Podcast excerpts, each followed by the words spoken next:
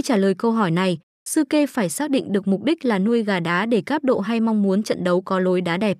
Nếu mục đích chính của người nuôi là chiến kê có khả năng cho ra những lối đòn đá đẹp mà không quan trọng thắng thua thì không nên chọn loại vảy này. Ngược lại, sư kê muốn có một chiến kê để đem đi cáp độ và mang nhiều tiền thưởng về khi thắng thì hãy chọn gà có vảy ngũ quỷ.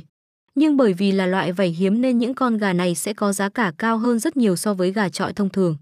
Chủ kê cần có sự tính toán, quan sát kỹ càng trước khi đưa ra quyết định.